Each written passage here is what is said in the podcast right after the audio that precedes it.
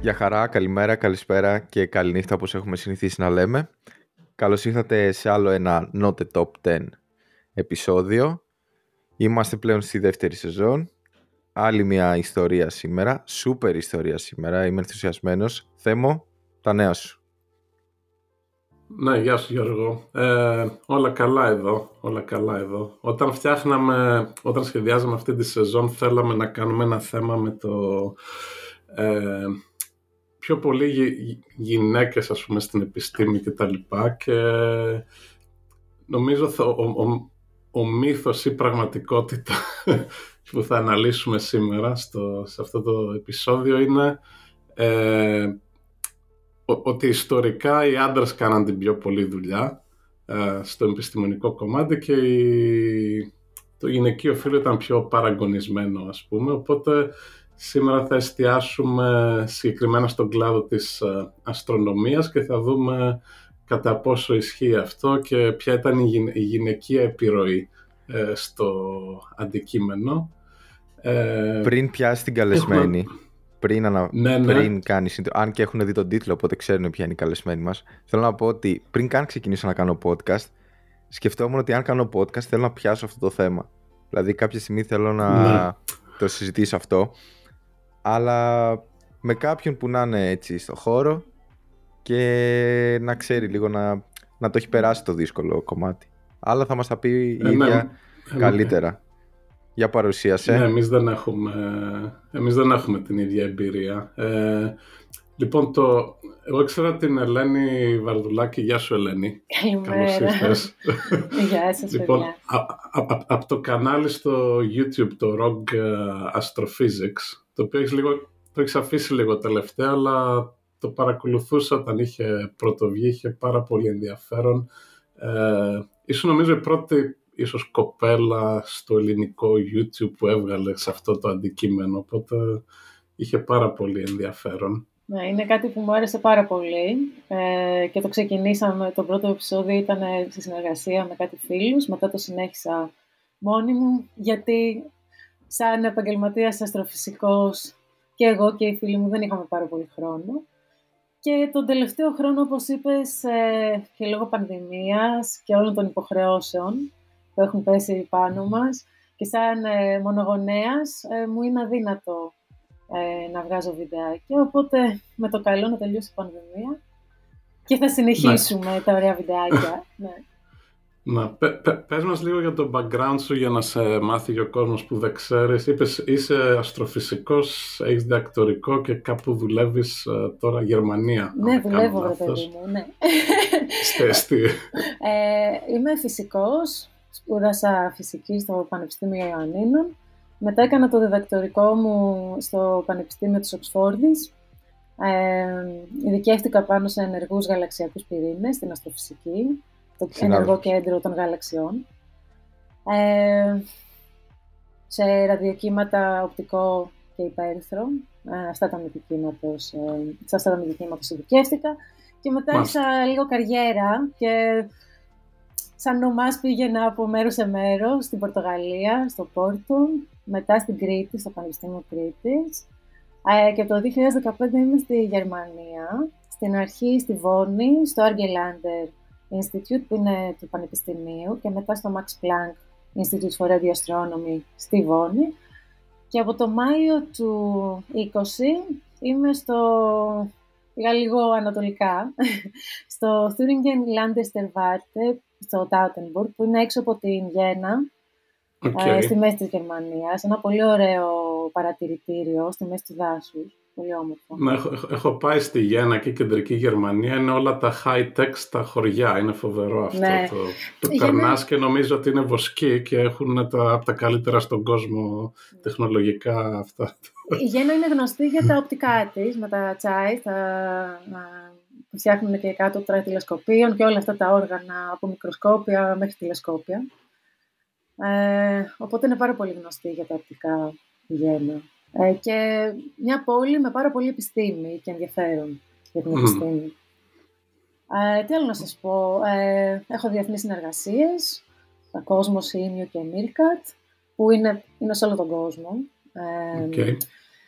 Και μου αρέσει πάρα πολύ η εκλαίκευση της επιστήμης. Της επιστήμης. ναι, ναι, και της αστροφυσικής. πάρα πολύ. Ε, ναι, άμα φτάσεις σε σημείο να έχεις το YouTube κανάλι, είναι ναι. ήδη τεράστιο βήμα. Ναι. Και αυτό έγινε τελείως ξαφνικά. Ε, κάτι φίλες μου και αυτές από το Πανεπιστήμιο της Οξφόρδης είχαν αρχίσει να γράφουν άρθρα εκλεκευμένα στο scinews.eu.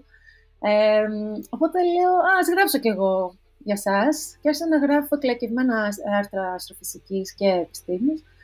Και μετά από λίγο άρχισαν και τα βιντεάκια, οπότε δημιουργήθηκε το Rogue Astrophysics, ενώ συνέχισα να γράφω άρθρα ε, και άρχισα να γράφω και για το athenea.com.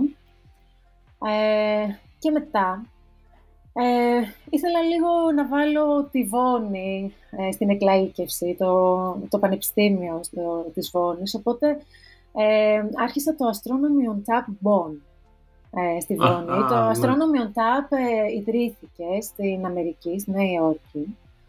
Αυτό είναι ε, σε μπαρ και pub και τέτοια. Ακριβώς. Είναι στα, στα καλά ναι. τα μέρη. Ναι. κάποτε πηγαίναμε. ωραία. Ναι, ναι, κάποτε. Θυμάστε κάποτε που πηγαίναμε στις pub και πίναμε μια μπύρα. τώρα είναι virtual. ναι. ε, τώρα έχουν μεταφερθεί από πέρυσι το Μάρτιο όλα μεταφερθήκαν virtual. Ε, οπότε άρχισα το Astronomy Tab Bond το 2018. Είχαμε δύο καλά χρονάκια στην pub, μετά έγινε virtual. Ήταν από τα πρώτα Astronomy Tab που έγινε virtual. Ε, και επειδή έφυγα από τη Βόνη, άρχισα το Astronomy on Tap Γένα, το οποίο είναι εντελώς virtual, γιατί ε, δεν είχαμε τη δυνατότητα. Έγινε ναι, τον ναι. Νοέμβριο, δεν, δεν είχαμε τη δυνατότητα να πάμε σε pub. Μάλιστα, ωραία, ωραία. Είναι, άρα είσαι ακόμα, ίσως όχι στο YouTube, αλλά είσαι ενεργή σε, σε αυτές τις δραστηριότητες και στο podcast τώρα. Ναι, το Astronomy Tap Vienna είναι στο YouTube, είναι κάθε μήνα. Live. Α, είναι YouTube. Είναι live κάθε μήνα και έχουμε, ε, δεν, είναι, δεν έχουμε παρουσιάσεις όπως ήταν στο Astronomy Tap Έχουμε συνεντεύξεις με αστροφυσικούς και άλλους επιστήμονες ε, και το επόμενο, ε, ας πούμε, μεγάλο. Έχω, έχω κάποιους καλεσμένους από το JPL στη Καλιφόρνια να μιλησουμε για αποστολές ε, εκτός γης. Οπότε είναι στα αγγλικά, δεν είναι στα γερμανικά. Είναι στα αγγλικά. Ε, άρχισε και στα γερμανικά, τώρα λόγω ε, προσωπικού ας πούμε. Ε, θα βάλουμε links αν είναι στην περιγραφή και για το Astronomy Tap και για το κανάλι σου.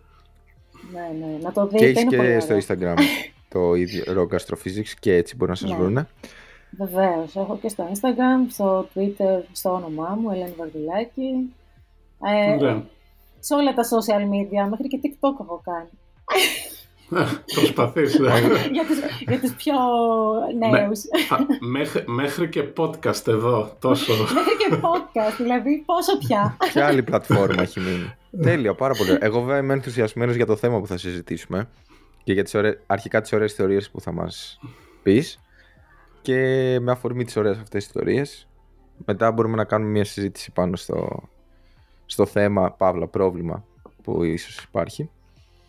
Ε, δεν ξέρω, θέμα, έχεις κάποιο σχόλιο να κάνεις πριν ξεκινήσουμε; Όχι, ας ξεκινήσουμε ναι, να δούμε τα δεδομένα που έχει μαζέψει η Ελένη και μετά θα κάνουμε μια συζήτηση για το πώς είναι σήμερα αφού τα έχει ζήσει κιόλας. Ε, οπότε αυτό που κοίταξε η Ελένη είναι ιστορικά στο, στην αστρονομία ε, τι γυναίκες υπήρχαν, πώς δουλεύανε και τι ανακαλύψεις κάνανε. Γιατί πάντα ακούμε οι πιο διάσημοι αστρονόμοι ήταν ε, κατά κανόνα άντρας. Ε, και νομίζω η πρώτη στη, στη λίστα που βρήκαμε ήταν η, η Σοφία Μπράχε. Ε, τον Τάικο Μπράχε, ίσως που είναι αδερφός της, είναι γνωστός από αστρονομικές παρατηρήσεις για τους πλανήτες που βοήθησε το, το, τον Κοπέρνικο, τον Κέπλερ να διατυπώσει τους νόμους του και μετά τον Νεύτωνα. Αλλά η Σοφία τι, τι ρόλο είχε στην ιστορία αυτή; Ε, απλά να πούμε ότι το timeline δεν αρχίζει σαφώς με τη Σοφία Μπράχια του 1570, ε, αρχίζει από τους αρχαίους χρόνους, ναι, με, ναι. με αστρονόμους και πανεπιστήμονες της εποχής, ε, αλλά αποφασίσαμε να αρχίσουμε λίγο αργότερα, γιατί τα δεδομένα για αυτές τις ε, γυναίκες επιστήμονες δεν είναι τόσο πολλά, οπότε δεν μπορούμε να έχουμε ένα ολοκληρωμένο προφίλ.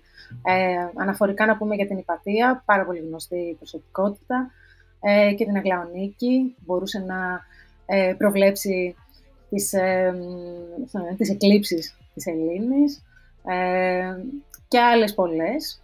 Αλλά όσον αφορά την ερώτησή σου για την ε, Σοφία Μπράχε, ήταν η αδελφή ε, του Τάιχο Μπράχε και τον βοήθησε στις ε, παρατηρήσεις του, σαν ε, στις αστρονομικές του παρατηρήσεις. Τότε οι αστρονόμοι, το 16ο αιώνα, ήταν και αστρολόγοι ταυτόχρονα και πουλούσαν τις υπηρεσίες τους στους βασιλείς της εποχής. Οπότε okay. κάνανε αστρονομία, αστρολογία και είχαν και άλλους πελάτες που συμβουλεύανε, δίνανε οροσκόπια.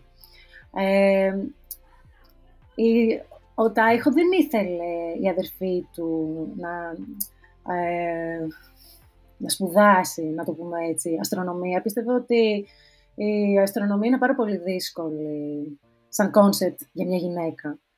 Οπότε ε, της έλεγε μην το κάνεις, ε, δεν είναι για σένα, κάνε κάτι άλλο. Αλλά αυτή okay. της άρεσε πάρα πολύ. Ε, της άρεσε πάρα πολύ η αστρονομία. Οπότε τι έκανε, άρχισε να διαβάζει μόνη της βιβλία στα γερμανικά και μετέφραζε και βιβλία από τα ζητούσε να, μεταφρα... ζητούσε να τις μεταφράσουν μάλλον βιβλία από τα λατινικά στα γερμανικά για να μπορέσει να τα διαβάσει.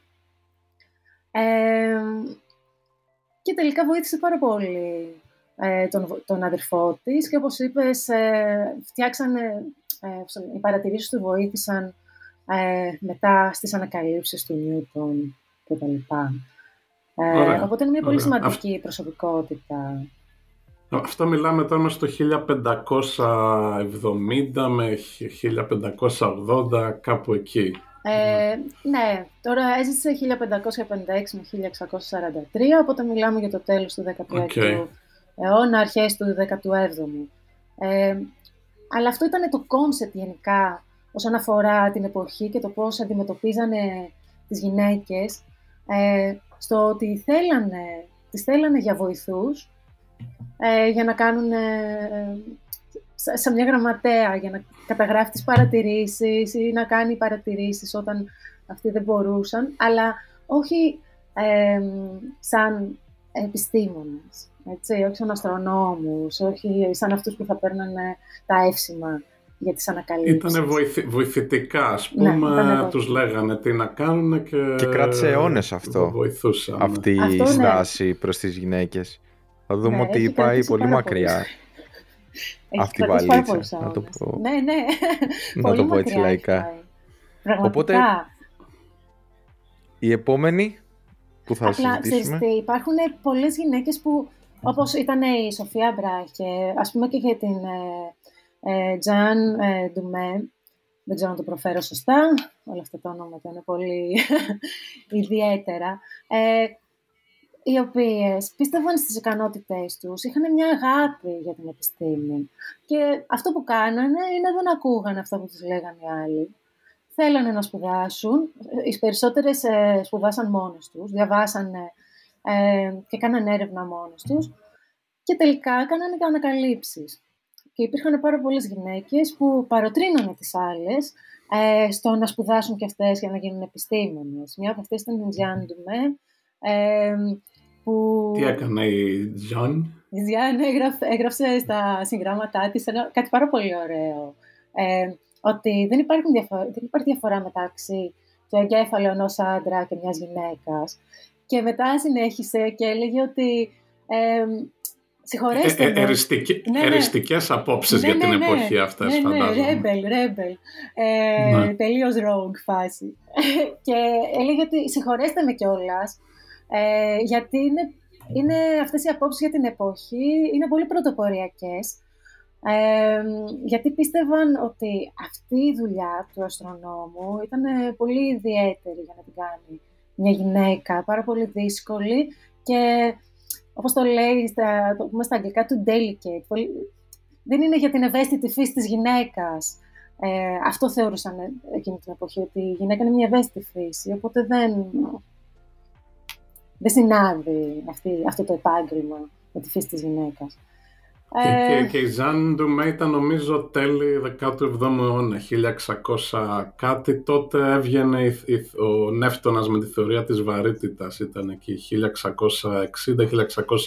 οπότε είναι σε αυτή την περίοδο. Είμαστε στο τέλος του 17ου ε, αιώνα και υπάρχουν πάρα πολλές γυναίκες, ε, Μαρία Κούνιτς ε, και άλλες πολλές, που έκαναν και συγγράμματα ε, και βοήθησαν στις αστρονομικές παρατηρήσεις και ανακαλύψεις, έτσι.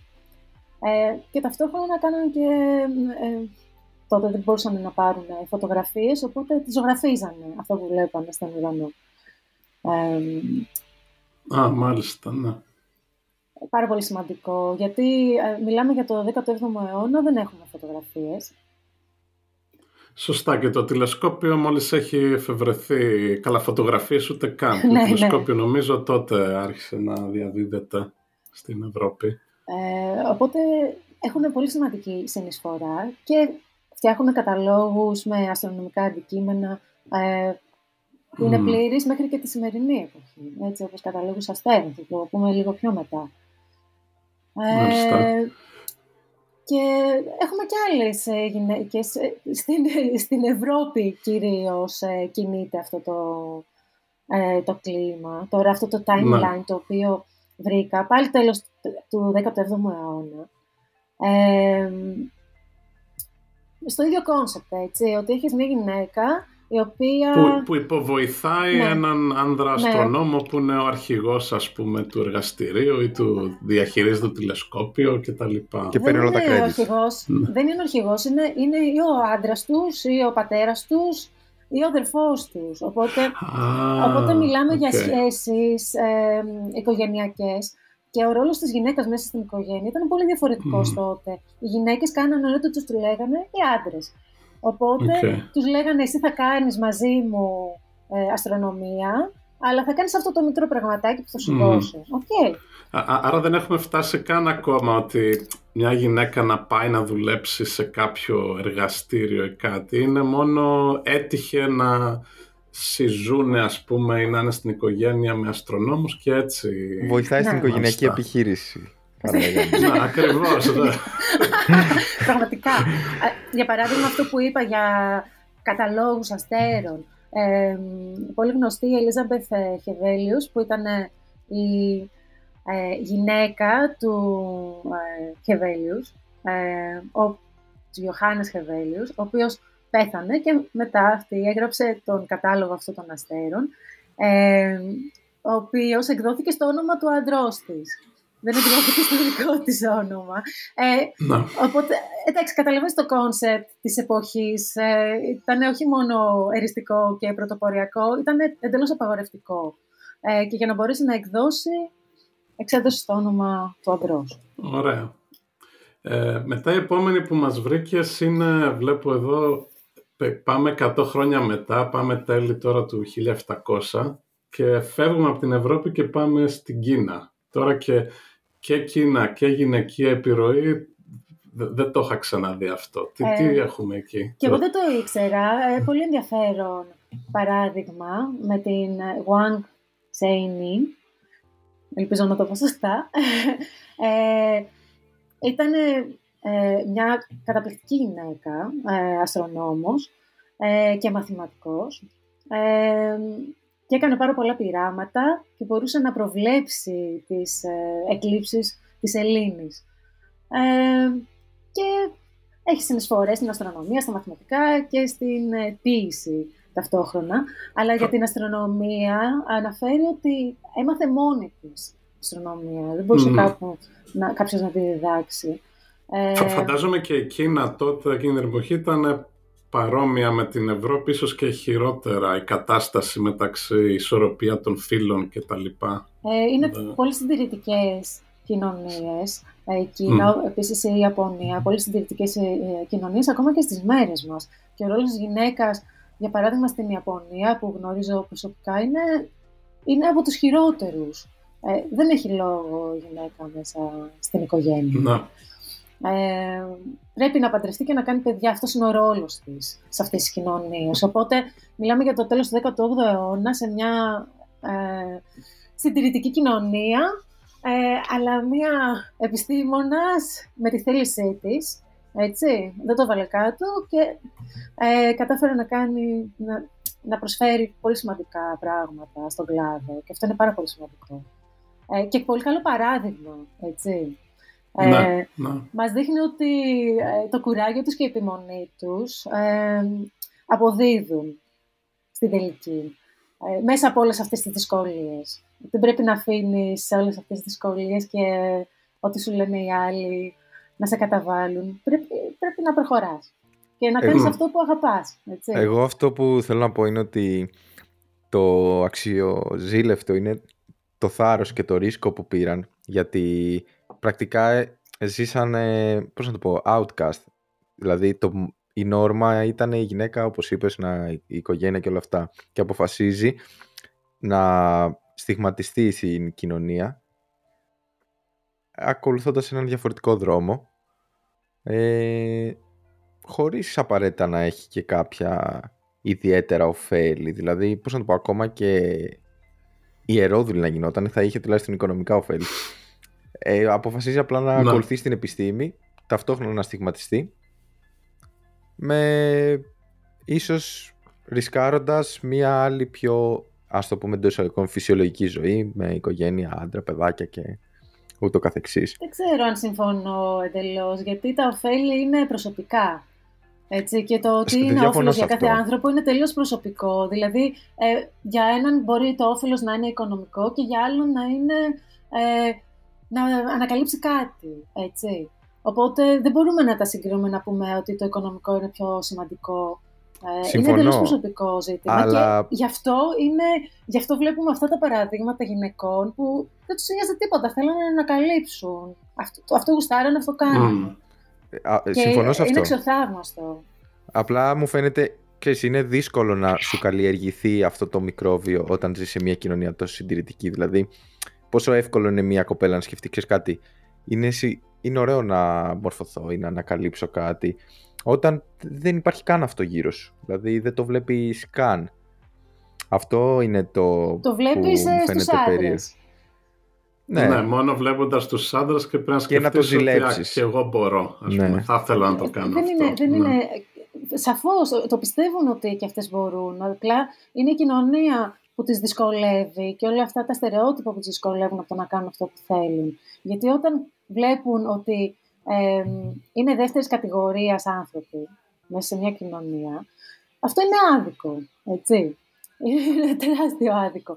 Ε, και σαφώς μέσα σε μια κοινωνία έχεις όλα τα φάσματα προσωπικότητων. Μπορεί ε, κάποιες γυναίκες ή κάποιοι άντρες να μην έχουν φιλοδοξίες τύπου θέλουν να γίνω επιστήμονας να ανακαλύψω κάτι. Μπορεί να θέλουν να έχουν απλά μια οικογένεια και να δουλεύουν μια ε, να έχουν μια ήρεμη δουλειά, ε, που να προσφέρει στην οικογένειά τους και αυτό, αυτό, αυτό τους αρκεί και για τους άντρες και τις mm. γυναίκες. Έτσι. Ε, και υπάρχουν άλλοι άντρες και γυναίκες μέσα σε μια κοινωνία που δεν ε, τους αρκεί αυτό. Θέλουν κάτι άλλο ή θέλουν και κάτι άλλο. Θέλουν και την οικογένεια και την ανακάλυψη ή θέλουν μόνο την ανακάλυψη. Υπάρχουν όλα αυτά τα φάσματα. Το πρόβλημα με αυτές τις συντηρητικές κοινωνίες είναι ότι βάζανε τις γυναίκες σε μια δεύτερη κατηγορία, υποχείρια των λατρών, ε, έπρεπε να πάρουν την άδειά τους για να κάνουν οτιδήποτε. Έτσι. Δεν μπορούσαν να σπουδάσουν ε, άμα δεν είχαν την άδεια του πατέρα ή του αδερφού ή όποιος ήταν ο αρχηγός της οικογένειας. Άμα τώρα ο αδερφός ή ο πατέρας ήταν πιο ανοιχτόμυαλο από αυτή την κοινωνική, το μέσο όρο, ας πούμε. Ναι, θα τότε τους έδινε λίγο χώρο. Ναι. ναι. Αλλά άμα δεν ήταν, έπρεπε να βρουν κάποιο τρόπο από μόνες τους, στα κρυφά, να το κάνουν. Και αυτό είναι το concept που αναλύουμε. Και δεν, δεν πιστεύω ότι οι σημερινές κοινωνίες διαφέρουν πάρα πολύ, αλλά μπορούμε να τα πούμε πιο μετά, να τελειώσουμε λίγο το time. Την αναδρομή. Και λίγα χρόνια αργότερα έρχεται και, και η Herschel και η Somerville ναι. στην Αγγλία ναι, τώρα, ναι, στην uh, αστρονομική εταιρεία, που ήταν uh, μεγάλη υπόθεση. Το, γενικά οι Άγγλοι με αυτά τα societies ήταν ε, μεγάλο deal τότε να είσαι μέρος. Ναι, είναι και επίσης συντηρητική κοινωνία ναι. τότε η Αγγλία. Ε, η Χέρσελ έχει πάρα πολύ σημαντικές συνεισφορές στην αστρονομία. Έχουμε ένα το... κομίτι στο όνομά της, ε, το 35P Herschel Grigolet. Με τον αστρονόμο τον Χέρσελ τι σχέση είχε. Ο Χέρσελ είναι που ανακάλυψε τον, ουρα... το, τον ουρανό. Τον ουρανό, τον πλανήτη. Ε, η Χέρσελ είναι η αδελφή του Χέρσελ. ναι. Πάλι όλα στην οικογένεια η ναι, ναι. ναι. Αλλά ε, έχουμε μια πολύ ενδιαφέρουσα ιστορία, γιατί δεν ήταν αστρονόμοι στην αρχή, ήταν ε, καλλιτέχνες, μουσική. Ε, η Καρολίν ε, τραγουδούσε, ε, αλλά ο αδερφός της ενδιαφερόταν πάρα πολύ με την αστρονομία και την έσπρωξε ουσιαστικά να τον βοηθήσει. Ε, με αποτέλεσμα να αφήσει την καριέρα της, γιατί μετακομίσανε, οπότε δεν μπορούσε να συνεχίσει να τραγουδάει, έχασε τη δουλειά της ουσιαστικά. Και στην αρχή δεν της άρεσε, την πίεσε δηλαδή να κάνει αστρονομία και να την βοηθάει. Ε, στα απομνημονεύματά της γράφει κάτι πολύ πικρό. Ε, ότι ναι, δεν ήταν καθόλου ευχαριστημένη. Ε, λέει ότι έκανε αυτό που θα έκανε ένα σκυλάκι, ε, όπως το διατάζει ο, ο του. Ε, έκανε ό,τι τη διέταξε ουσιαστικά. Γιατί της είπε, έλα να κάνουμε αστρονομία και αυτό έπρεπε να κάνει. Άρα μάλλον την ενδιέφερε το αντικείμενο, αλλά δεν της άρεσε ο τρόπος με τον οποίο ότι δεν είχε αυτονομία. Δεν την ενδιέφερε στην αρχή. Στην αρχή δεν την ενδιέφερε γιατί ήταν μουσικός και πολύ επιτυχημένη. Αλλά μετά ε, άρχισε να το αγαπάει πάρα πολύ. Και έκανε την πρώτη της ανακάλυψη το 1783.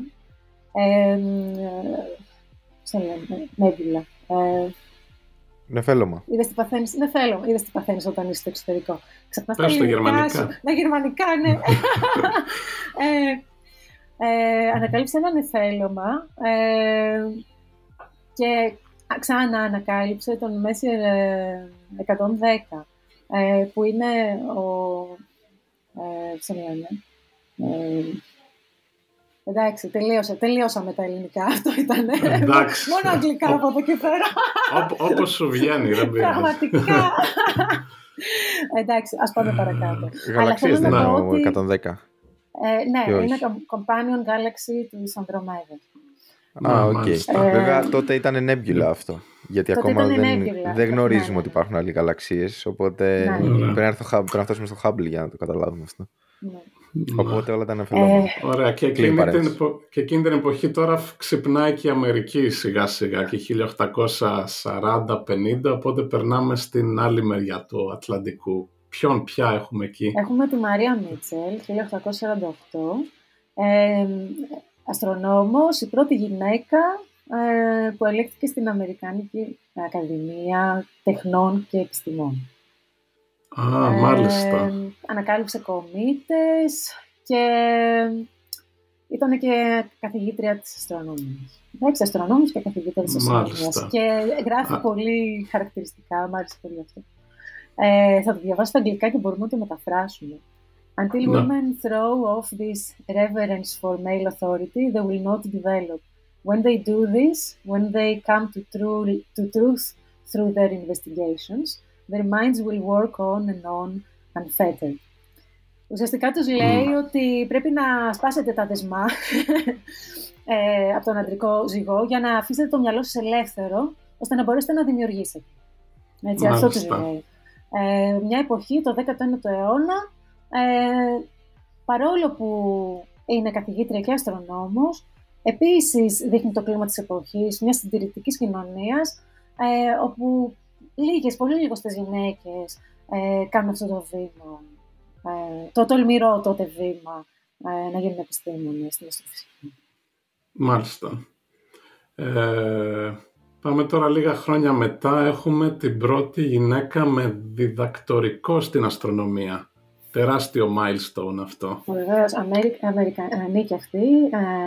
1894, η Μαργαρέτα Πάλμερ, αν και αναφέρεται ότι η Ντοροθέα Κλούμπκε Ε, πήρε και αυτό το διδακτορικό της το ένα χρόνο πριν, 1893. Ένα χρόνο νωρίτερα. Ε, ναι. Πάντως πα, παρόμοια, παρόμοια εποχή. Πάρα πολύ Οι προηγούμενες πώς μπήκαν σε Royal Society και τέτοια χωρίς διδακτορικό; Δεν μπορώ να το καταλάβω. Είχαν τον άντρα, τον αδερφό. Εντάξει, οι άλλοι ήταν αδερφοί του Χέρσελ, δηλαδή σιγά μου τη βάζανε. Τύπου απόστρατος ο Χέρσελ και τη βάζανε Πολύ καλό. Κάπως έτσι. Εντάξει, έχουν αλλάξει λίγο και τα πράγματα στο ότι θεωρείται. Ε, στο πώς είναι μια ακαδημαϊκή καριέρα. Έτσι. Αυτό είναι νομίζω ένα άλλο podcast. Ε, ναι. Στο πόσα πτυχία πρέπει να έχεις για να θεωρηθείς επαγγελματίας, αστρονόμος, ανάλογα με την εποχή. Έτσι. Σίγουρα, Μιλάμε ναι. τότε για εποχές που, ε, ας πούμε, τον 16ο-17ο αιώνα, ε, πήγαινε στο πανεπιστήμιο, είχες είχες δασκάλους, ναι, είχες δασκάλους στο σπίτι και μιλάμε για ανθρώπους οι οποίοι ήταν ευγενείς, είχαν λεφτά, μόνο αυτοί μπορούσαν να το κάνουν, να σπουδάσουν. Έτσι, είχαν τη δυνατότητα αργότερα να, αγοράσουν, να φτιάξουν τηλεσκόπια. Έτσι. Ε, αλλά μετά όταν ε, ερχόμαστε λίγο πιο, στις πιο σύγχρονες εποχές, βλέπουμε, αρχίζουμε και μπαίνουμε στα πανεπιστήμια, μετά αρχίζουμε, έχουμε το μάστερ στην αστροφυσική, τώρα πλέον έχουμε το διδακτορικό στην αστροφυσική, πάρα πολύ πιο δεδομένο. Οπότε έχει αλλάξει όλο αυτό το κόνσεπτ ε, στην ακαδημαϊκή καριέρα. Οπότε δεν, με, ξαφιά, δεν με ξαφνιάζει ε, το ότι δεν είχαν πάλι ε, διδακτορικό. Δεν υπήρχε το διδακτορικό σαν έννοια.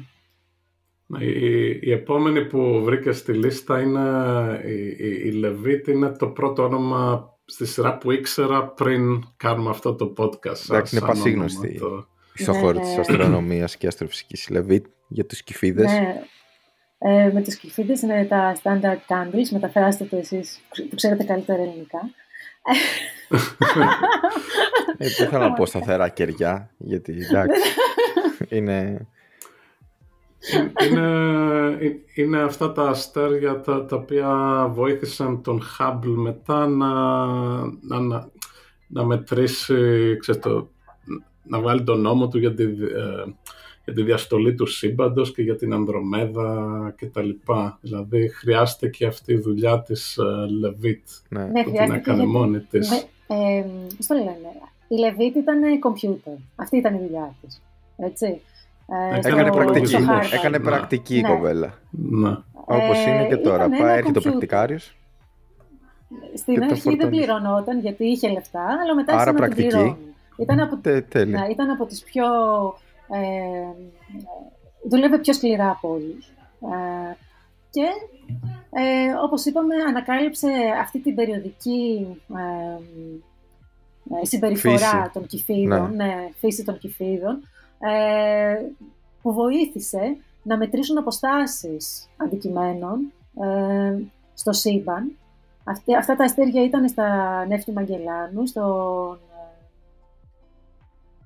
για μεταφράστε μου το companion, γιατί δεν, πάλι δεν μπορώ. Συν, συνοδός. Είναι δύο ναι, δεν, συνοδοί γαλαξίες, μικροί γαλαξίες. Ε, συνοπτικά, για όσοι δεν ξέρουν για τους κυφίδες, είναι κάποια αστέρια τα οποία έχουν τη δυνατότητα η φύση τους είναι παλόμενη, δηλαδή αυξάνεται και μειώνεται η... Αναβοσβήνουν, ναι. ναι. ναι. Το, αυτό που τους ξεχωρίζει είναι ότι έχουν συγκεκριμένες ιδιότητες και κατά κάποιο τρόπο είναι γραμμή παραγωγής, δηλαδή είναι όλοι οι ίδιοι. Οπότε βλέποντας πόσο mm. λαμπρός είναι ένας τέτοιος αστέρας, καταλαβαίνεις πόσο μακριά είναι. Γιατί ξέρεις ότι πρέπει π.χ. να έχει τόση λαμπρότητα. Εγώ τον βλέπω τόσο λιγότερο φωτεινό, άρα πρέπει να είναι τόσο μακριά. Και ήταν το πρώτο μεγάλο milestone στο να... Είναι, εγώ το έχω ακούσει να το περιγράφουν ως άνοιξε ένα παράθυρο στο σύμπαν. Δηλαδή καταλάβαμε ότι είναι πολύ πολύ μεγαλύτερο τελικά το σύμπαν.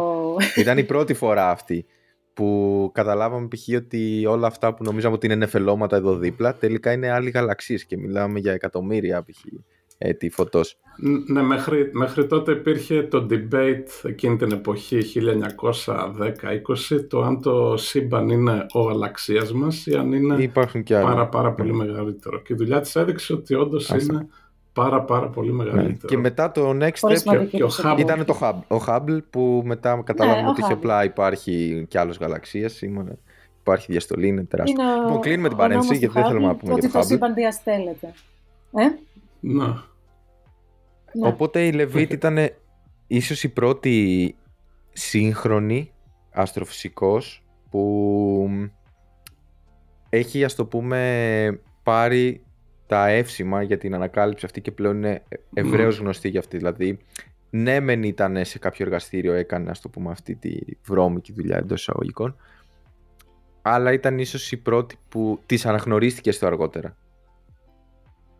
Ναι, και νομίζω το, τις επόμενες δεκαετίες ε, ε, αλλάζει λίγο η στάση επιτέλους ότι αναγνωρίζονται πιο πολύ ότι και οι γυναίκες μπορούν, είναι πιο φυσιολογικό τέλος πάντων να υπάρχουν και γυναίκες σε αυτές τις θέσεις, τις ερευνητικές, ε, να έχουν αξιώματα, να έχουν δικά τους σκέψη και να λειτουργούν ανεξάρτητα βασικά. Δηλαδή πέραν από τους υπολογιστές. Ναι. ναι. Ε, ήταν και η Μαρή Κιουρί με τη ραδιενέργεια και αυτά. Παρά...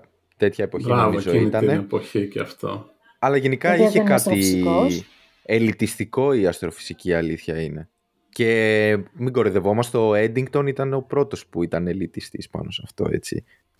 Συγγνώμη κιόλας, αλλά είναι αλήθεια. Υπήρχε... Ε, δεν νομίζω ότι έχουμε αλλάξει πάρα πολύ από τότε, αλλά... ε, ναι. Τουλάχιστον τότε υπήρχε πάρα πολύ και με μπροστάρι τον Έντικτον, έτσι. Σπουδαίος αστροφυσικός, αλλά... Ναι. Έρχονταν από τη βαθιά συντηρητική Αγγλία. Και... Σερ κιόλας, αν δεν κάνω λάθος. Και μετά την ε, Λεβίτ νομίζω θέλαμε να σταθούμε σε λίγο πιο μοντέρνα. Έχεις βρει Ελένη μια ιστορία με την Μπουρνέλ που είναι ε, τα τελευταία χρόνια βέβαια. Πάρα πολύ, ε, πολύ πιο πρόσφατα. Γνωστή αστροφυσικός, καταπληκτική αστροφυσικός, τεράστια προσωπικότητα. Έχουμε περάσει πάρα πολλές σημαντικές προσωπικότητες. Μπορούμε να δώσουμε το link ε, μετά να ναι, θα μπορούμε να βάλουμε τα ονόματα ε, και το link ναι, για απλά τις δεν έχουμε, δεν έχουμε χρόνο να τα αναλύσουμε όλα, γιατί... Να. ναι. Ε, θέλουμε να αναφερθούμε στη Jocelyn Bell Berner, ε, γιατί ήταν ε, αυτή που ανακάλυψε τα πάλσα. Ε, αυτά τα ε, αντικείμενα τα οποία πάλλονται στο σύμπαν είναι ένα στάδιο εξέλιξης αστέρων τα πάλσαρ, τα παρατηρούμε στα ραδιοκύματα και φανταστείτε σαν ένα παλμό μιας καρδιάς. αυτό, αυτό το πράγμα, αυτό είναι η φωτεινότητά τους. Πάλι, πάλλονται, πάλλονται συνέχεια. OK. Okay. Ε... Η ανακάλυψη έγινε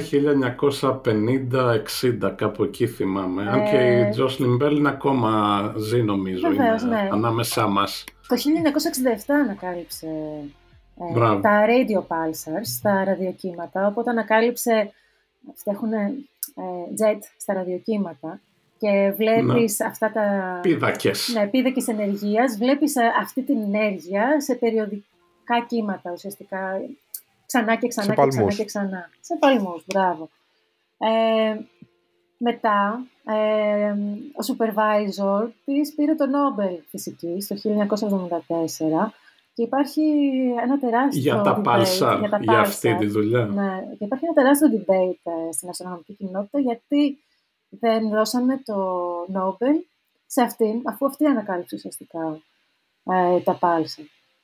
Ε, και έχει, έχει σχολιάσει πάνω σε αυτό. Ε, και λέει ότι Καταρχάς, ο supervisor της δεν, δεν πίστευε ότι είναι ένα αστρονομικό αντικείμενο, πίστευε ότι είναι θόρυβος από κάτι άλλο. Ε, ότι απλά υπήρχε κάτι, κάποιο σήμα ε, κοντά από εκεί που ήταν η ραδιοαντένα ε, που παρεμβαλόταν μέσα στα δεδομένα τους και γι' αυτό παίρναν αυτό το περιοδικό σήμα. Όπως το λέμε interference. Δεν ήταν, δεν ήταν πραγματικό σήμα από ένα αστρονομικό αντικείμενο. Ε, αλλά μετά αποδείχτηκε ότι ήταν και έτσι έγινε η ανακάλυψη των Pulsar. Οπότε είχαν αυτό το debate μεταξύ τους ε, και δεν ήταν πολύ εύκολα τα πράγματα. Ε, έχει πει ότι δεν πιστεύει ότι έπρεπε να πάρει το Νόμπελ σαν φοιτήτρια, ότι αυτός που έχει το, το βάρος μιας διδακτορικής διατριβής είναι ο supervisor είναι επιβλέπων καθηγητής, αυτός πρέπει να παίρνει και τα εύσημα και τα... Και άμα αποτύχει η διδακτορική διατριβή, αυτός να έχει το λάθος. Έτσι, αυτή είναι η απάντησή της ουσιαστικά. Και λέει, δεν πιστεύει ότι ήταν κάτι exceptional, ότι ήταν κάτι ε, υπέροχο, μια καταπληκτική ανακάλυψη και γι' αυτό δεν θα έπρεπε να πάρει αυτή το... Να, μετριόφρον, ε, Εγώ πιστεύω ότι είναι υπερβολικά μετριόφρον. Ε, Βεβαίως το 2018, πριν από τρία χρόνια, πήρε το Breakthrough Prize in Fundamental Physics. Μιλάμε για 3 εκατομμύρια δολάρια, το οποίο το έδωσε όλο για υποτροφίες. Ω, οκ. Αυτό ε, είναι... Ναι. Για να σπουδάσουν οι γυναίκες και ε, άτομα τα οποία δεν έχουν την οικονομική δυνατότητα ή, ή έχουν μεγαλώσει σε κοινωνίες ε, ε, φτωχές, ας πούμε, σε γειτονιές φτωχές, οπότε δίνει υποτροφίες για να μπορέσουν να σπουδάσουν. Μάλιστα. Ναι. Ε, άρα για να κάνουμε ίσως μια ε, σύνοψη αυτής τώρα των, των γεγονότων που μας ανέφερες, ε, υπήρχαν ε, γυναίκες με contributions που συμμετείχαν και προσφέραν πράγματα στην επιστήμη και ειδικά στην αστρονομία από τα αρχαία χρόνια μέχρι και τώρα. Ε, απλώς πρώτον δεν ήταν πάντα στη σκιά ίσως των ανδρών γιατί πέρανε όλοι οι άντρες το... Αυτή ήταν η επικεφαλής και φαινόταν, αλλά κάνανε δουλειά αυτές οι γυναίκες από πίσω. Ένα αυτό και δεύτερον ότι δεν έχει αναγδειχθεί αρκετά αυτές οι ιστορίες νομίζω, παρότι είναι αρκετά σημαντικές οι, οι προσφορές τους στην επιστήμη. Ναι, συμφωνώ ε... απόλυτα με το δεύτερο κομμάτι. Ε, μια, ε, μια σημείωση για το πρώτο που ανέφερες, ότι όπως είπαμε, λόγω της συντηρητικής κοινωνίας, ο ρόλος της γυναίκας ήταν διαφορετικός. Μια γυναίκα που δεν ε, ζούσε σε μια οικογένεια δεν την αφήνανε να κάνει αστροφυσική, για παράδειγμα, εφόσον αναφέρει μια αστροφυσική, δεν θα έκανε αστροφυσική. Τα παραδείγματα αυτά, τα περισσότερα, είναι με γυναίκες που ο άντρας τους, ο πατέρας τους, ο αδερφός τους κάνανε αστρονομία και αυτές ήταν βοηθοί. Ε, ναι, και πιστεύω ότι υπάρχουν, μπορεί να υπάρχουν και άλλα παραδείγματα τα οποία δεν τα γνωρίζουμε. Ε, σίγουρα, σίγουρα, ναι. Εγώ θέλω να ε, ρωτήσω Οπότε τώρα περάσουμε λίγο στο να τώρα να κάνουμε για μια, έτσι, μια συζήτηση. Στις Ελληνίδες το... αστροφυσικούς στην Ελλάδα. Ε, για να δούμε... Γιώργο, δεν σε άκουσα. Λέω, θέλω να ρωτήσω το εξής. Κατά πόσο έχει αλλάξει, πιστεύεις, η κατάσταση σήμερα; Και, και στην, ε, τουλάχιστον στον ελληνικό, mm-hmm. στην ελληνική κοινότητα, όχι απαραίτητα ξέρεις, στην ίδια τη χώρα την Ελλάδα, mm-hmm. γενικά με Έλληνες και Ελληνίδες mm-hmm. στο εξωτερικό αστροφυσικούς. Ε, ναι, εγώ σπούδασα, όπως σας είπα, το διδακτορικό το έκανα στην Οξφόρδη. Έτσι. Όταν μπήκα στην Οξφόρδη, ε, ήμασταν 50-50 άντρες, γυναίκες. Αλήθεια, ε, okay. Πολύ καλά ποσοστά, ε, το 2003. Ε, οπότε βλέπεις ότι υπάρχει και ενδιαφέρον, αλλά υπάρχει και η δυνατότητα ε, για γυναίκες να κάνουν, ε, να φτάσουν στο διδακτορικό και να, κάνουν, να τελειώσουν ένα διδακτορικό, να, κάνουν, να ακολουθήσουν μια ακαδημαϊκή καριέρα. Εντάξει. Okay. Αυτό που γίνεται μετά και το έχω ζήσει ε, σε όλη μου την καριέρα και σε, σε πολλές χώρες, όπως σας είπα, που έχω ζήσει ή έχω ταξιδέψει και στην Αμερική και, σε, και με συνεργάτες μου σε όλο τον κόσμο. Βλέπουμε όλοι μία καμπή από το 50-50 ε, πηγαίνουμε στο 1 τέταρτο ή στο 1 όγδο όταν μιλάμε για μόνιμες θέσεις ε, στην αστροφυσική. Οπότε χάνουμε πάρα πολλές γυναίκες από τότε που τελειώνουν το διδακτορικό μέχρι να αποκτήσουν μια μόνιμη θέση. Ok. Okay. Ε, και okay, αυτό τώρα πώς... Γιατί όμως είναι το ναι, ερώτημα; Ναι, αυτό ακριβώς. Γιατί, γιατί αφού ξεκινάνε, κάνουν σπουδές, κάνουν το διδακτορικό, είμαστε 50-50 εντάξει, σε κάποια πανεπιστήμια, ίσως τι φταίει μετά. Ναι. Και... Ήθελα να πω ότι αυτό είναι και στην Ελλάδα. Ας πούμε, τα στοιχεία της Ελληνικής Αστρονομικής Εταιρείας δείχνουν αυτό, ότι τώρα έχεις 49% διδακτορικές φοιτήτριες που είναι μέλη της ΕΛΑΣΕΤ, οπότε κάνουν το διδακτορικό τους αυτή τη στιγμή. Ε, και μόνιμες θέσεις σε αστροφυσική και διαστημική φυσική στην Ελλάδα έχει σε 23% λιγότερο. από το 1 τέταρτο. Εδώ θέλω να πω ναι. shout out στα παιδιά από το 2 Minute Science που πήραμε ναι. τα στοιχεία από τη... που είχαν ναι, κάνει την έρευνα. Οπότε ευχαριστούμε παιδιά από το 2 Minute Science. Και συνεχίζουμε. Είναι πολύ ωραίο γράφημα. Το είχαμε, ναι, το είχαμε βάλει στο... όταν ήταν η 11 Φεβρουαρίου. Το θα το βάλω και στο Instagram εγώ, στο post για το επεισόδιο. Θα το, θα το βάλω. Οπότε συνεχίζει, ε... συγγνώμη που σε διέκοψα. Όχι, δεν πειράζει, μόνο. Ναι, θέλω να πω ότι αυτό είναι το κλίμα. Ε, υπάρχουν paper που αναλύουν τι φταίει, τέλος πάντων, ποιο είναι το πρόβλημα. Ε, και άμα ρωτήσεις, όλες τις γυναίκες θα σου πούνε παρόμοιες ιστορίες. Ένα από τα προβλήματα είναι σαφώς τα στερεότυπα. Αυτά τα στερεότυπα είναι μέσα μας. Δεν πρόκειται να φύγουν ποτέ. Και εγώ έχω μέσα μου στερεότυπα και εσύ και, και όλοι μας. Ε, και μας κάνουν να βλέπουμε τις γυναίκες ως λιγότερο ικανές.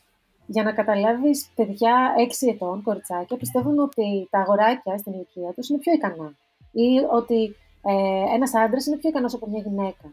Και μιλάμε για μικρά παιδάκια 6 ετών. Οπότε έχουν επηρεαστεί από τον κοινωνικό τους περίγυρο, από την οικογένειά τους, γιατί αυτός είναι ο κοινωνικός περίγυρος ενός εξάχρονου κυρίως, η οικογένεια, στο να μην πιστεύουν στις δυνατότητές τους. Ε, Ένας παράγοντας. Όλα αυτά τα στερεότυπα. Μα όταν έχεις όλα αυτά τα στερεότυπα, μετά είναι πάρα πολύ δύσκολο να αναδειχθείς σε ένα κλάδο ο οποίος είναι υπερβολικά ανταγωνιστικός. Και υπάρχουν μελέτες που δείχνουν ότι ε, όσον αφορά τις δημοσιεύσεις στην αστροφυσική, υπάρχει ένα τεράστιο bias, όπως το λέμε. Ε, υπάρχει μια προτίμηση των ερευνητών να χρησιμοποιούν δημοσιεύσεις από άντρες και όχι από γυναίκες. Και... Εννοείς τα citations Αυτό της όταν... Τα citations, ναι. Στις ετεροαναφορές. Ναι. Ε, και επίσης σε ποιους θα δώσουν ε, χρόνο για παρατηρήσεις σε ένα τηλεσκόπιο. Αυτά τα proposals που γράφουμε για να παρατηρησουμε σε τηλεσκόπια. Ή ποιοι θα πάρουν τα grants, ποιοι θα πάρουν υποτροφίες. Υπάρχει ένα πολύ μεγάλο bias. Ε, αυτό είναι γενικότερο θέμα, όχι μόνο στην αστρονομία. Θυμάμαι μια έρευνα που είχε τα, είχαν το ίδιο βιογραφικό και το στέλνανε για assessment ας πούμε, να το κάνουν και αλλάζανε μόνο το όνομα αντρικό σε γυναικείο, το ίδιο βιογραφικό και άλλαζε πολύ το πόσο τους δεχόντουσαν. Ναι, ναι. Δηλαδή, και, και δεν είναι απαραίτητα είναι προ, ε, προδιατεθειμένος αυτός που το κοιτάει, αλλά είναι καμιά φορά και υποσυνείδητος σου έρχεται. Δηλαδή δεν είναι ότι λέει άλλος, α, θέλω να προσλάβω έναν άντρα, θα είναι καλύτερος. Είναι αυτό λέω, αυτό ότι είναι μέσα μας. Ναι, που λες. Είναι ναι. μέσα μας, είναι, έχει μπει από μέσα μας από τότε που ήμασταν πάρα πολύ μικροί. Και δεν μπορούμε να το αποβάλουμε. Θέλει πάρα πολύ δουλειά για να το αποβάλουμε. Πρέπει ε... δηλαδή να μεγαλώσουμε τα παιδιά μας με έναν τρόπο ώστε να μην φτάνουν σε αυτό το σημείο. Ναι, εγώ αυτό που θέλω να πω είναι ότι, ότι το, το στερεότυπο που τουλάχιστον εγώ ε, έχω δει να υπάρχει στην κοινωνία είναι ότι υπάρχει αμφιβολία για το commitment μιας γυναίκας ως προς το... Δηλαδή, να το πω με άλλα λόγια, να είναι και πιο κατανοητό, ότι θεωρούν ότι είναι ευκολότερο μια γυναίκα να τα παρατήσει. Για παράδειγμα, σου λέει να την όχι απαραίτητα στην αστροφυσική, να την φέρω εδώ. Ναι, και άμα τελικά αποφασίσει ότι τα παρατάει για να παντρευτεί να κάνει παιδιά και με αφήσει ξεκρέμαστο, αυτή η νοοτροπία ότι ο άντρας είναι πιο. Ε, ας το, έχει μεγαλύτερη. σαν στόχο, ας το πούμε, η καριέρα είναι πιο σημαντικό για έναν άντρα, ενώ μια γυναίκα είναι πιο εύκολο να τα παρατήσει. Όχι ότι είναι, ενώ ότι υπάρχει το στερεότυπο ότι είναι πιο εύκολο μια γυναίκα να τα παρατήσει. Και ίσως πιστεύω ότι είναι ένας λόγος και αυτός που δεν εμπιστεύονται τόσο τις γυναίκες γιατί τώρα ειδικά στο δικό μας το χώρο θέλει πας φανταρικό έτσι, πας παραμεθόριο δεν μπορείς να είσαι σταθερός είσαι ναυτικός στη στεριά Μπορεί να χρειαστεί να πας. Εγώ καλή ώρα θα πάω στη Χιλή. Νομίζω Εσύ πάει στη Γερμανία. το παράδειγμα. Ναι, στην Αγγλία. Οπότε θέλει commitment. Είναι το απόλυτο παράδειγμα.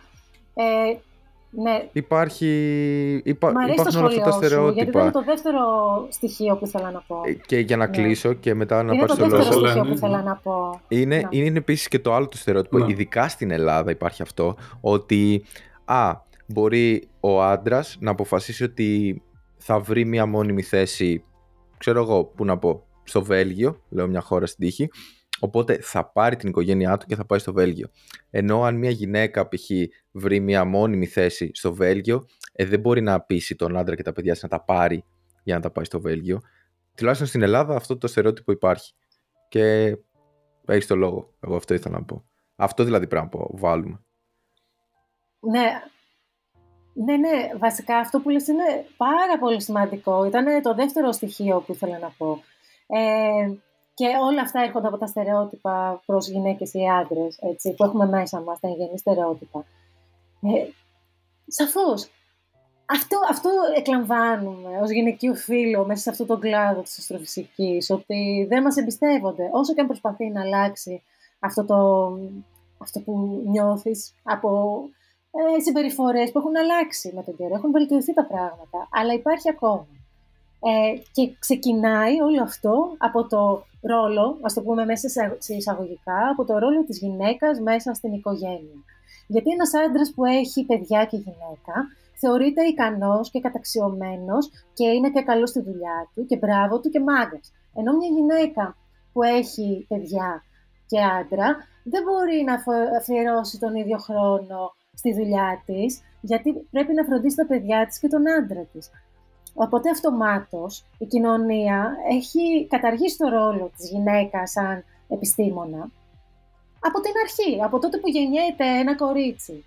Έχει καταργηθεί ο ρόλος της σαν επιστήμονας, γιατί ο ρόλος της μέσα από τα μάτια μιας κοινωνίας, ας πούμε της ελληνικής, ε, γιατί την έχουμε ζήσει, είναι αυτός.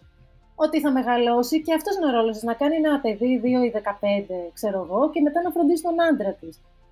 Έτσι. Πώς θα μπορέσει αυτή να πάει σε συνέδρια, ε, να γράψει όλες αυτές τις ομιλίες, να είναι τώρα σε όλα αυτά τα Zoom meeting που ζούμε αυτή την virtual εποχή.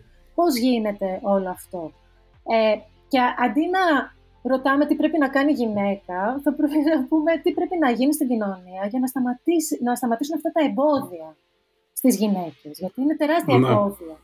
Ότι γιατί, γιατί εγώ πρέπει να θεωρούμε ανίκανη, επειδή έχω ένα παιδί ε, και το φροντίζω, ε, αλλά ο άντρας θεωρείται ικανός που έχει ένα παιδί και το φροντίζει η γυναίκα του. Έτσι.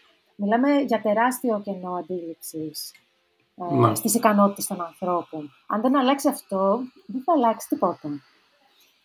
Μία λύση σε αυτό. Ήθελα να κλείσουμε με λίγο σε κάποιες συμβουλές και τα λοιπά. Ε, η, η δική μου συμβολή στο θέμα επειδή έχω και εταιρεία και τα έχουμε περάσει και εμείς αυτά, δηλαδή ε, έχουμε αρκετές ε, γυναίκες και σε θέσεις, ας πούμε, manager και τα λοιπά.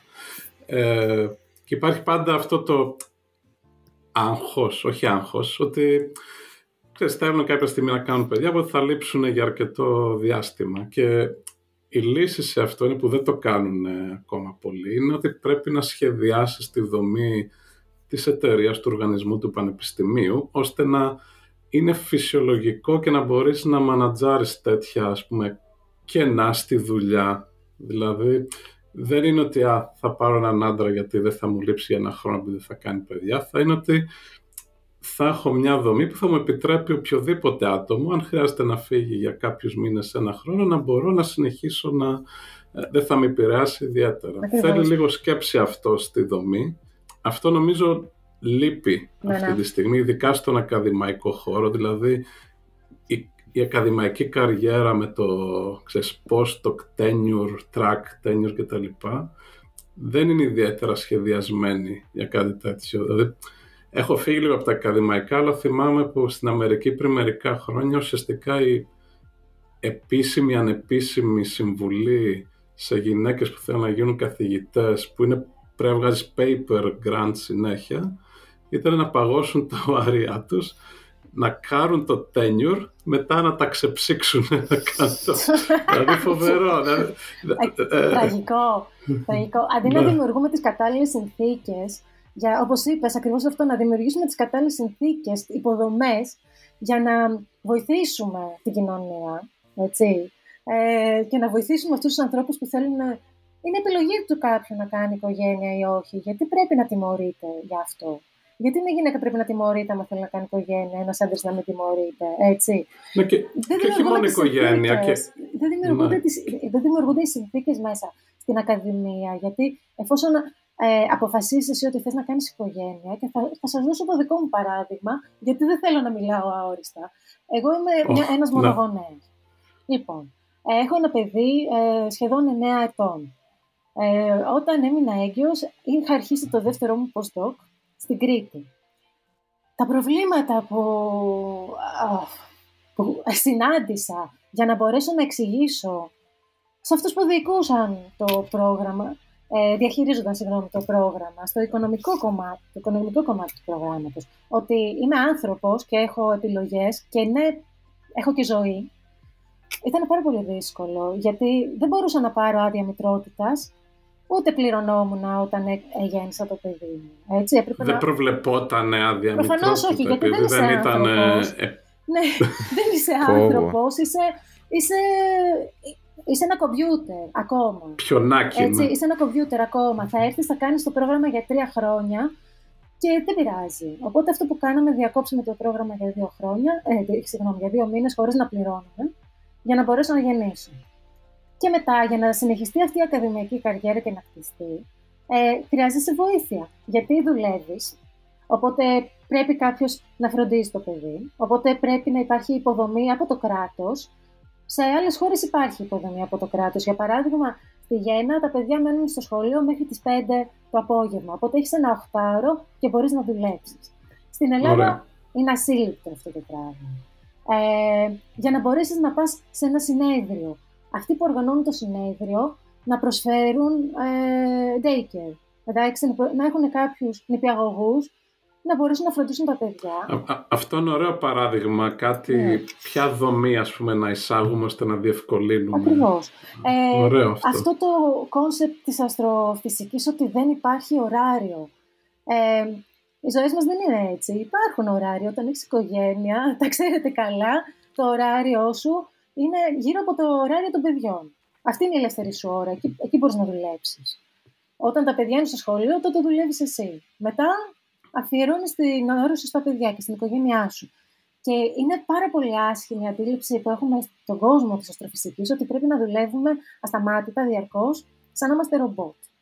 Οπότε πρέπει να αλλάξει η κουλτούρα μέσα στην αστροφυσική. Γιατί δεν είναι μόνο το πρόβλημα το ότι ένας άνθρωπος με οικογένεια δεν μπορεί να ανταπεξέλθει, ακόμα και οι άνθρωποι που δεν έχουν παιδιά δεν μπορούν να τα απεξέλθουν, γιατί ε, πεθαίνεις burnout όταν δουλεύεις 18 ώρες τη μέρα, έτσι. Mm-hmm. Οπότε η ναι, αυτό το είχα ζήσει και εγώ με τα παιδιά, γιατί ήμουν, ξεκινήσαμε startup ουσιαστικά mm. με 24-7 on call, ξέρω εγώ, και να, ξέρεις, να συνέχεια στο πόδι. Mm. Όταν ήρθαν τα παιδιά κάποια στιγμή βλέπεις ότι δεν δουλεύει. Ξέρεις, mm. Πρέπει να οργανώσεις λίγο το χρόνο σου. Υπάρχει η ώρα της δουλειάς και η ώρα της ε, οικογένειας και, και άσχετα με τα παιδιά νομίζω είναι πιο υγιές να έχεις ώρα δουλειάς και ώρα προσωπική ας πούμε. Ακριβώς, το... ακριβώς. γι' αυτό λέω ότι η κουλτούρα πρέπει να αλλάξει. Ε, ναι. Και όσον αφορά αυτό που είπες, ε, να, να προσλάβουμε γυναίκες και θα, δεν θα την έχω και για έναν χρόνο γιατί θα κάνει παιδιά σε αυτό το concept. Άμα μείνει έγκυος θα φύγει μετά για ένα χρόνο και τι πρέπει να κάνει. Ε, υπάρχουν και άδειες πατρότητας και υπάρχουν ε, πολλοί άντρες που μπορούν να μείνουν σπίτι πολύ περισσότερο από μια γυναίκα. Γιατί... Σε πιο προηγμένες mm. χώρες κοινωνίες όπως τον Καναδά, επειδή η εταιρεία μας είναι και στον Καναδά, ουσιαστικά είναι ένα, για παράδειγμα υπάρχει άδεια γονική, ναι. την οποία τη μοιράζουν όπως θέλουν μεταξύ των δύο γονέων. Θες να πας, ε, ξέρεις, η γυναίκα 12 μήνες και ο άντρας να δουλεύει, εντάξει, ή μπορείς να το μοιράσεις 6-6 ή και ανάποδα. Ε, αυτό, ας πούμε, είναι κάτι πολύ πιο ισορροπημένο. Το... Βέβαια, και αυτό έχει να κάνει με, με όλα τα στερεότυπα που έχουμε μέσα μας και το πώς η κάθε οικογένεια είναι δομημένη. Και το απόλυτο παράδειγμα γι' αυτό θα, σου, θα εξηγήσω σε τι αναφέρομαι, είναι η, ε, η πανδημία που, ζει, που ζούμε ακόμα. Οπότε αυτό που έγινε στην Αμερική, βγήκε μια έρευνα που έδειξε ότι ε, οι γυναίκες ακαδημαϊκοί έχουν επηρεαστεί περισσότερο από όλους. οι γυναίκες ακαδημαϊκοί με παιδιά, έχουν επηρεαστεί περισσότερο από όλους στην καριέρα τους ε, κατά τη διάρκεια της πανδημίας. Αυτοί που έχουν επηρεαστεί Γιατί έπρεπε να φροντίζουν πιο πολύ τα παιδιά ναι, ναι. σπίτι. Αλλά αυτοί που ναι. έχουν επηρεαστεί λιγότερο δεν είναι οι ακαδημαϊκοί που δεν έχουν παιδιά. Είναι οι ακαδημαϊκοί άντρες με παιδιά. Που σημαίνει ότι οι γυναίκες mm. τους αναλάβανε όλο το φόρτο του homeschooling να διδάξουν τα παιδιά τους από το σπίτι γιατί κλείσαν τα σχολεία ε, και οι άντρες τους δεν κάνανε απολύτως τίποτα. Εντάξει. Ναι. Ε, οπότε τα στερεότυπα βρίσκονται ακόμα μέσα στην οικογένεια και αν δεν αλλάξουν αυτά, άμα δεν αλλάξει ριζικά η δομή της οικογένειας και πώς αντιμετωπίζεται η γυναίκα μέσα στην οικογένεια, δεν θα αλλάξει στην κοινωνία γενικότερα. Και μπορεί να βλέπουμε αυτά τα ωραία γραφήματα όπως από το Two Minute Science και να προσπαθούμε να το εξηγήσουμε. Δεν πρόκειται να αλλάξει άμα δεν αλλάξει η οικογένεια. Ε, για πες λίγο τώρα, υπάρχει κάποια... Συζητήσαμε λίγο πώς πρέπει να κατευθυνθούμε σε οικογενειακό, εταιρικό επίπεδο, σε προσωπικό επίπεδο, αν, αν μας ακούει κάποια τώρα που είναι κάποια κοπέλα που τελειώνει το φυσικό, ίσως κάνει και έχει αυτές τις σκέψεις τι να κάνω. Υπάρχει κάποια συμβουλή προς, σε προσωπικό επίπεδο τι να κάνει ώστε να, να φτάσει στο στόχο της, ας πούμε. Ας πούμε θέλει να συνεχίσει ακαδημαϊκά, ας ναι. πούμε, τι μπορεί να κάνει τώρα για να έχει καλό αποτέλεσμα. Να μην ακούει κανένα. ναι, ναι, πραγματικά. Να μην ακούει κανένα, να βάλει το στόχο της και, και να το πετύχει. Πραγματικά είναι ο μόνος τρόπος. Ε, με ρώτησε μια κοπέλα, έδωσα μια συνέντευξη ε, πριν λίγο καιρό και με ρώτησε άμα είχες να αποφασίσεις μεταξύ οικογένειας και καριέρας, τι θα αποφάσισες; Και νομίζω έχω ήδη αποφασίσει και τα δύο. Δεν είμαι εγώ το πρόβλημα. Είναι ο τρόπος που είναι δομημένες οι δουλειές μας, ο, ο ακαδημαϊκός κόσμος και όλη η κοινωνία. Αυτό πρέπει να αλλάξει. Όχι εγώ να πάρω την απόφαση. Εγώ θέλω και τα δύο. Υπάρχει κάποιος άνθρωπος που θέλει μόνο το ένα από τα δύο. Και αυτός πρέπει να έχει τη δυνατότητα να το κάνει. Ε, Κατάλαβες τι θέλω να ναι. πω. Ε, θέλει να. τόλμη, θέλει γερά κότσια, δεν πρέπει να τα παρατάς. Ε, και πολλοί άνθρωποι προσπάθησαν ε, καθ' όλη αυτή τη διάρκεια, από τότε που ήμουν φοιτήτρια μέχρι και καθημερινά, να μου πούνε να μην συνεχίσω με την αστροφυσική, γιατί δεν υπάρχουν δουλειές. Είναι γεγονός. Δεν υπάρχουν μόνιμες θέσεις. Είναι γεγονός. Ή γιατί εγώ είμαι γυναίκα και καλύτερα να μεγαλώσω το παιδί μου και να μείνω σπίτι μου και να βρω μια δουλειά εκτός ακαδημαϊκού ε, κόσμου. Γιατί οι άντρες μπορούν να προσφέρουν το 100%. Μισό λεπτό. Οι άντρες μπορούν να προσφέρουν λέει, το 100%, ενώ εγώ, σαν γυναίκα που έχω παιδί, δεν μπορώ να προσφέρω το 100%. Ε, και αυτό το άκουσα από ένα άτομο το οποίο είναι πολύ ψηλά στον ακαδημαϊκό χώρο, στην αστροφυσική. Αυτοί οι άνθρωποι είναι που αξιολογούν τις προτάσεις μας και, ε, ναι. και τα CV μας, τα βιογραφικά μας. Οπότε είναι λίγο δύσκολα τα πράγματα. Δεν πρέπει να τους ακούμε, πρέπει να προχωράμε μπροστά. Ε, εγώ λέω να κάποιο... κλείσουμε αισιόδοξα. Να κάποιο τελευταίο σχόλιο, Ελένη, γενικότερα συνοψίζοντας. Δεν σ' άκουσα, Γιώργο. Ναι, Εγώ λέω να κλείσουμε αισιόδοξα. Πιστεύω ότι τουλάχιστον στους πιο νέους ε, τουλάχιστον έχουμε αποβάλει το θέμα, στο πούμε, ικανοτήτων ευφυία και τέτοια. Δηλαδή, τώρα κάποιος νέος άνθρωπος δεν νομίζω ότι πιστεύει ότι κάποιος άντρας είναι πιο έξυπνος, ξέρω από μια γυναίκα. Mm. Θέλω να το πιστεύω, αλλά. Θέλω να πιστεύω ότι στη νέα γενιά τουλάχιστον ότι τουλάχιστον αυτό το κομμάτι το έχουμε αποβάλει. Δηλαδή δεν υπάρχει το Α, είσαι γυναίκα, δεν μπορείς να γίνεις φυσικός ή αστροφυσικός ή κάτι τέτοιο. τουλάχιστον ως προς τις ικανότητες της. εννοώ από θέμα ευφυία κλπ. Τα υπόλοιπα ας ελπίσουμε σιγά σιγά. Μπο, μπορώ να σου πω στη δικιά μας, ε, στη δικιά μας εταιρεία που έχουμε, ε, δουλεύω αρκετά με κοπέλες. Έχω, εγώ προσωπικά από την εμπειρία έχω φτάσει στο ανάποδο ότι ε, βλέπω ότι προτιμώ κοπέλες και γυναίκες γιατί βλέπω είναι πιο σταθερές ε, και ποιοτική η δουλειά που κάνουν σε σχέση με τους άντρες. Δηλαδή, ε, προσωπική εμπειρία αυτή, δεν ξέρω πόσο ναι. είναι γενικότερα, αλλά οι άντρες αναλώνται πολύ σε ίντριγκες και power games και τα λοιπά. Ενώ οι κοπέλες, τουλάχιστον που δουλεύουμε εμείς, είναι they get the job done, ας πούμε, το πιο ψυχρές. Πολύ ωραίο ε, αυτό. Ίσως το... Ωραία. Και, και έχω φτάσει σε σημείο τώρα να, να έχουν φτάσει σημείο και το ανάποδο, να θεωρούμε για μένα ότι οι γυναίκες by default θα είναι πιο ικανές τουλάχιστον τη δουλειά που κάνουμε εμείς. Τέλεια. Ε, Ένα τελευταίο σχόλιο, Ελένη. Ε, να ακολουθήσετε το πάθος σας και να μην ακούτε κανέναν. Ωραία.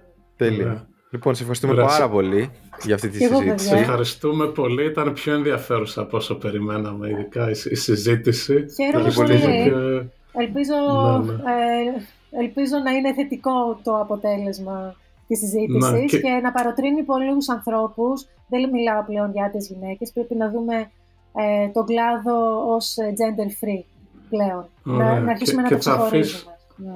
Και να εμψυχώσουμε τον κόσμο να αφήσει σχόλια, να επικοινωνήσει ναι, ή με εμάς ή με σένα προσωπικά, αν θέλει, με εμάς να μας πει πώς του φάνηκε και ίσως να μοιραστούν και την ιστορία τους. Ναι, και εμένα έτσι είναι. Ναι, θα έχουμε τα, τώρα όλα τα links ε, Στην στο, στις σημειώσεις. Ναι. λοιπόν, εγώ αυτό που θέλω να πω κλείνοντας είναι ότι από το 1500 έχουν αλλάξει πάρα πολλά, αλλά και πάρα πολλά δεν έχουν αλλάξει δυστυχώς. Οπότε ήταν λίγο. Δεν ξέρω. Από τη μία λες πω πω κοίτα έχουμε 2021 και από την άλλη πω πω έχουμε 2021 και ακόμα είναι έτσι. είναι, είναι ταυτόχρονα. Μα πραγματικά. Δεν ξέρεις με τι τόνο να, πώς να το, προ, πώς να το πεις, ξέρω εγώ, πώς να δώσεις έμφαση. Άρα, τέλος πάντων, λοιπόν, ευχαριστούμε πάρα πολύ όσους έκατσαν πάνω από μία ώρα να μας ακούσουν. Ελπίζω να τους αποζημίωσε η συζήτηση αυτή. Εμείς τα λέμε την επόμενη πέμπτη με το επόμενο επεισόδιο. Μπορείτε να μας βρείτε πλέον στο Instagram Not the Top 10 με το 10 όχι τη λέξη 10. Ε, ό,τι άλλο, Rogue Astrophysics, ακολουθήστε. Δείτε και στο YouTube τα υπέροχα ε, βιντεάκια, παύλα, διηγήσεις, παύλα, έτσι ιστορίες. Και καλή συνέχεια. Ευχαριστούμε πολύ. Γεια χαρά. Γεια χαρά.